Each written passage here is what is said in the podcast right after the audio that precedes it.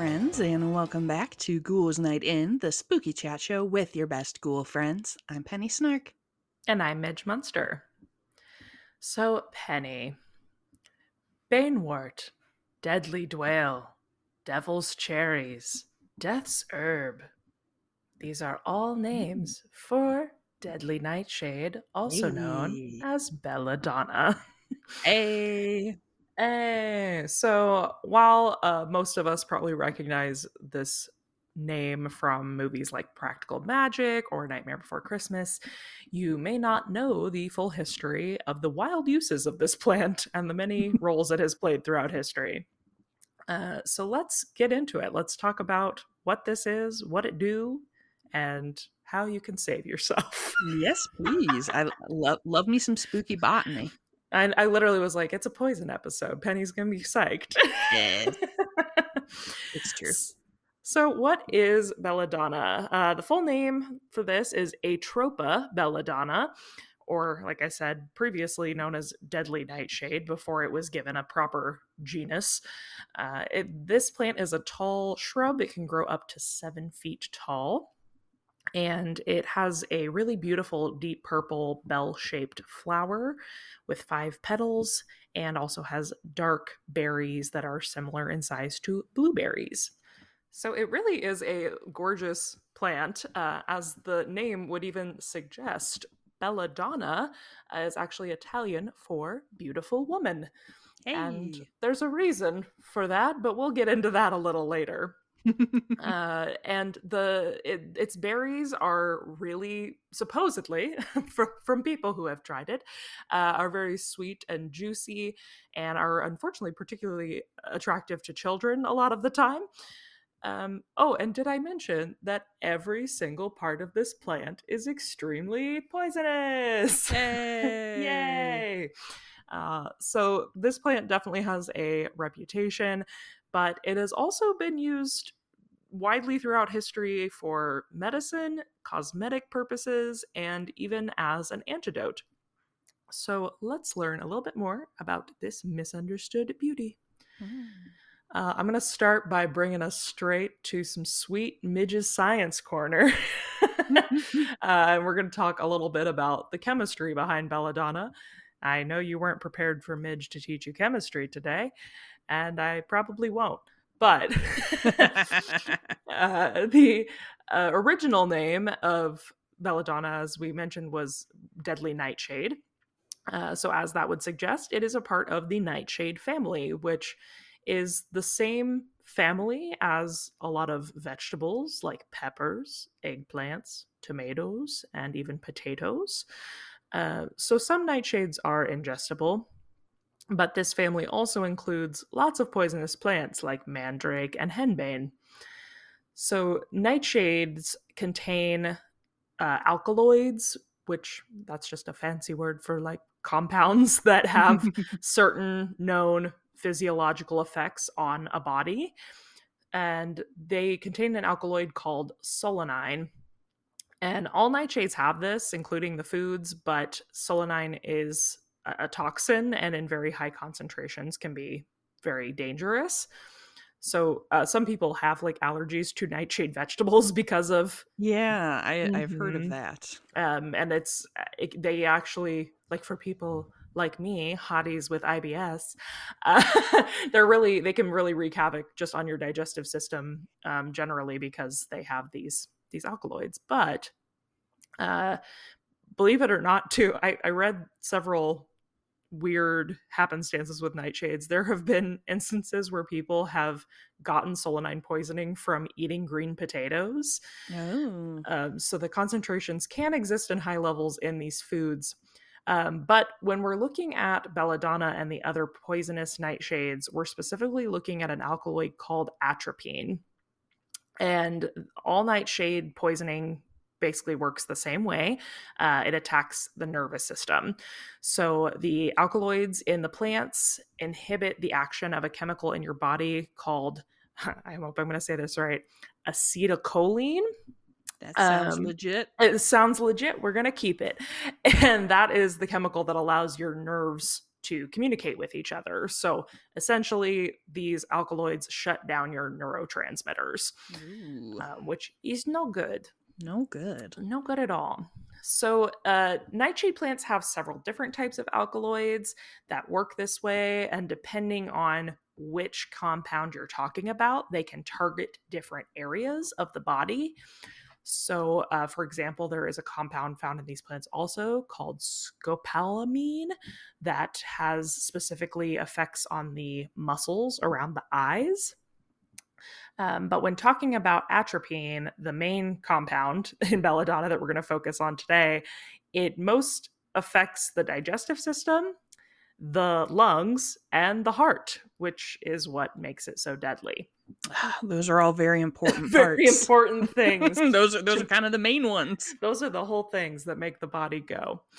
Uh, in fact, the genus name Atropa comes from the ancient Greek name Atropos, which was the fate that was in charge of cutting the thread to end a life. So when the when the people came along to name it, they said, "We're gonna name it after death, but also a pretty lady." Hell yeah. Belladonna's the original femme fatale. Oh yes. Uh, a lethal dose of atropine can very widely. There, it was wild reading about this. They're like, "Well, it could be this." it's giving the dream episode. Like it was. I was like, "Well, it could be like none at all, but it could be like you have to." like shove a whole plant up your butt like it's, it's it was Who's to say? who's to say um but the most widely agreed upon dosage seems to be that as little as 600 milligrams which is the equivalent of eating two berries is Ooh. an overdose amount and lethal to most adults uh so this is very dangerous and that's why i said it's bad it's a very attractive looking plant and the berries look really good and a lot of children where this grows wild uh, tend to be intrigued by the berries, which is bad. Um, there's even a record of a man getting atropine poisoning from eating a rabbit that had recently ingested a belladonna berry. Um, so it's very potent. But I will say, belladonna has not always been considered deadly. And as I kind of alluded to in the beginning, the name belladonna was given to it because Venetian women during the Renaissance period would use distilled belladonna eye drops to dilate their pupils. Uh, Oh. yeah, it was like a cosmetic thing to make their eyes look more large and entrancing. Um, but then overuse of the drops could result in anything from face swelling to hallucinations and delirium to complete blindness. Just a few casual side effects. Yeah, I mean, beauty is pain, right? That's true. Well, that's it. I mean, not to. I don't want to shame Venetian women because I even still remember when they would like put up the when there was the commercials for whatever it was uh, that you like made your eyelashes longer. Oh, Latisse. the Latisse, and it would just be like could permanently damage the pigmentation of your eyes, and I was like, oh, I don't know if this is worth it. Yeah, I'm like, I think I'll just put on falsies. Thank you so much. Right? yeah, so we we st- we still do it. Yeah, that's very true. Uh, I always had that. This is a little off kilter, but here we go. I, I always had that with LipSense. Oh like, yeah, mhm. this doesn't seem like it should be this hard to get off of my face. And I feel Right? like years I from now, we're going to find out like that was not good for your body. right. Uh, but yeah, people were sticking sticking poison right in their eyes. Uh, and there was a recorded case in which belladonna drops caused a person to believe they were a tailor for a full day. and That's they just, incredibly specific. And they just went about their day as a tailor, mending clothes and tailoring garments until they slipped into a coma. But were And- they good at it? Is my question. Did it transform them into a tailor? That's what I wanted to know, and there was no documentation. I was like, okay, but did they like discover a secret talent? It seems Right. really. You guys are leaving out the important parts of this story. I almost hope it's the like other alternative though. just somebody right? like They're just like ripping holes, and things, just being destroying like, "You're- you- garments." I'm the best tailor. so um yeah, it, it can definitely cause hallucinations. Uh, also, along with opium poppy and other plants, belladonna was believed to be one of the components that made up what was called witch's flying ointment. Um, if you've seen The Love Witch, there's a scene where she's Mm. like rubbing her her flying ointment on her, and I actually, when I watched that film, didn't have any concept for what was happening. Yeah. Um, but I guess that there was this idea that this ointment helped witches fly to their gatherings um, and get on their little broomsticks and go wee. But it's more likely that the combination of plants were causing halluc- hallucinations um, and helping. That kind of helps to explain why people would use it in spells to like induce second sight. yeah. Yeah. When you, I, I was like, ah, yes, flying. Flying, wink, you wink, know, yeah. When you want your, you want the sensation of flying. right and i think it was often too kind of the um the idea of like astral projection you know Uh, yeah. yeah. um and the the belladonna berry is heavily tied into the idea of like the bacchanalia festivals and things of Mm. people kind of altering their state to experience different levels of of humanity um but of course, belladonna also has had plenty of more sinister uses. It is, after all, a poison. Uh, Nightshade throughout the history has been a killer of kings, emperors, and warriors. The Roman military used a paste that they created from the plant uh, to make poison tipped arrows for their archers and would use that to poison the enemy, but not without, it didn't instantly kill them. It would make Yeah. them hallucinate and you know all kinds of things. We'll get into the the symptoms of poisoning here in a bit, but um, what a way to go! Not only Yeah. are you shot, but you're having all kinds of crazy things going on. But you're tripping balls. But you're tripping balls at the same time. Uh, the Romans also used uh, belladonna as a biological weapon to contaminate food reserves of their enemies, which is so mean. very mean. But don't worry, because then the wives of both Roman emperors Augustus and Claudius poisoned them with Nice. atropine. So uh, they got they got what was coming after using it on the enemy. Uh, so, what does belladonna poisoning look like? Uh, the first signs don't appear for 10 to 20 minutes after belladonna has entered Ooh. the body. So, that's also kind of like smarmy because you don't even yeah, know that's that's extra dangerous. right like your body's already fully taken it on before you even know what's happened uh depending on the dose received symptoms can be more or less pronounced obviously but uh, in a case of mild poisoning you're going to get some agitation in the body in the nervous system and they can last for 8 to 10 hours Mm. um, which eventually leads to people just being exhausted and falling asleep. Um, but severe poisoning with belladonna can manifest as complete vascular collapse, respiratory failure, fail, failure, Failure. failure, failure, coma, and death. Obviously, um, when you are experiencing the poisoning, you might. I feel like a um, like a medical commercial. Like Yes. side effects may include dry mouth, Ooh. dry eyes, Coma or death. um, but yeah, dry mouth and eyes, blurred vision, hoarseness of voice, extreme thirst, the feeling of being unable to swallow. Uh, most specifically, it is known for increasing heart rate and causing arrhythmia. So it Mm. kind of explodes your vascular system. Uh, in addition to all those physiological symptoms, it also has a lot of effect on your parasympathetic nervous system. So there's something called toxic psychosis, where you might experience irritability, aggression, uh, lack of coordination, feeling disoriented, mania, delirium, and pretending you're, you're a a tailor. tailor. exactly. Hallucinations. Um, so, with all of that being said, you might find yourself thinking, well, heck, I'm going to stay as far away from this plant as humanly possible. That Uh, sounds like a fair assumption. Right.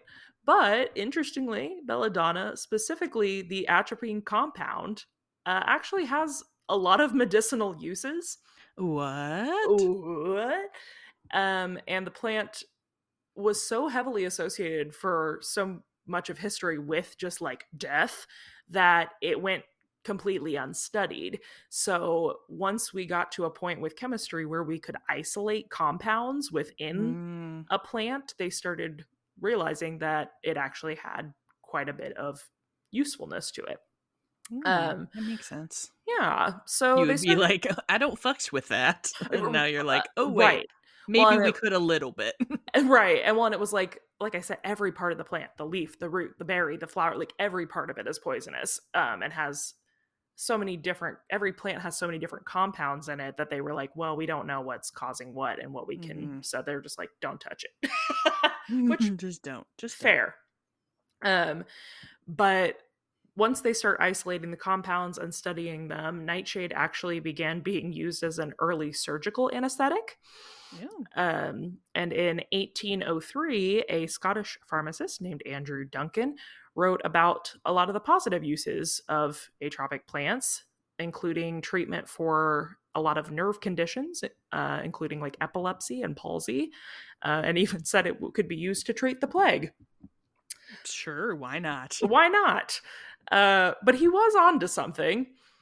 Uh, however, much like mummy powder and other things that are historically bad for you, before we learned more and figured out the actual uses of it in medicine, Belladonna had a brief stint as a common cure all. Ah. and Penny, I'm going to give you just one guess of what time period this was. Was it the crazy Victorians? it might have been. oh my god. the Victorian era.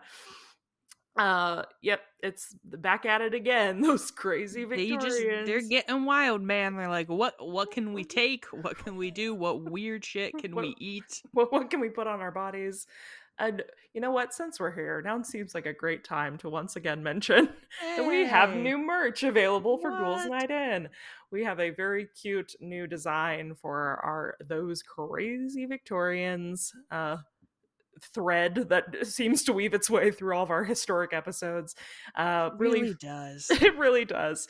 Uh, really cute design featuring lots of fun things that we've talked about through the Victorian era, like eggshells and hair art and arsenic green. And you can find that at our website at midrunsert.com slash shop. We've got it on sweatshirts and t-shirts and stickers and a really cool tote bag. So if you love those crazy Victorians as much as we do, go check that out. Get at it. Uh, so what were the Victorians doing here with with Belladonna? They were making plasters, which Mm. were sort of like a old timey icy hot patch. uh, it's like a white cloth covered in a paste that you could stick on your body and use for general pain relief. Uh, so that's they were mixing up belladonna. From what I could see, they were technically like onto something. It wasn't great the way in which it was being used, but they like I don't think anybody like hella died. uh, kind of like the the mummy powder. The uh, oh my gosh, what was that compound called? Mumia. Yeah, but it was like the bur- buramine or something. The Oh, like, yeah. the resin compound. Um, but that yeah, it was kind of like that. Like nobody was actively dying, but people weren't feeling great from it either. it, it wasn't great. yeah. Uh, then during World War II, atropine was actually found to be an antidote for poisoning, which is wild. How can po- how can poison be an antidote for poison? Uno reverse. literally double it and give it to the next person so it's not technically an antidote antidote like it doesn't stop it but it does um so basically they found out that um like when nerve gas was being used as an attack Mhm. um nerve gas works by breaking down the nervous system also but it slows the heart rate to the point of stopping. So belladonna compounds were used to speed the heart rate back up to counteract the gases uh, so there were small devices called syrettes that were distributed to the troops. They were kind of like a syringe, but they had like a.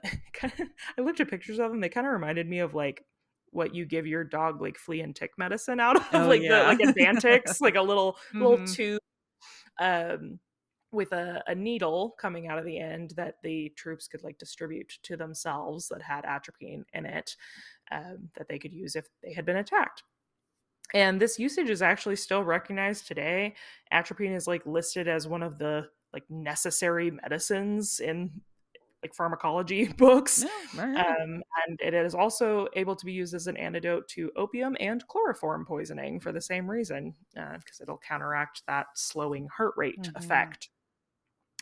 Uh, there are other various medicinal preparations of belladonna currently in use. Uh, kind of funny, it came full circle. Ophthalmologists do use atropine. What? yes. So again, people were kind of onto something, but also not. Um, and so when you get your eyes dilated at the ophthalmologist, or if you have an eye surgery, a particular preparation of atropine is what they are using on your eyes. Uh, and while the Victorians can at times be wild, again, they were onto something with the topical preparation of belladonna. We now have a safer version of plasters. Atropine is often found in certain lotions and salves to relieve pain from sciatica, gout, and cardiac palpitations. All right. Good Uh, for you, Belladonna. Good job, Belladonna.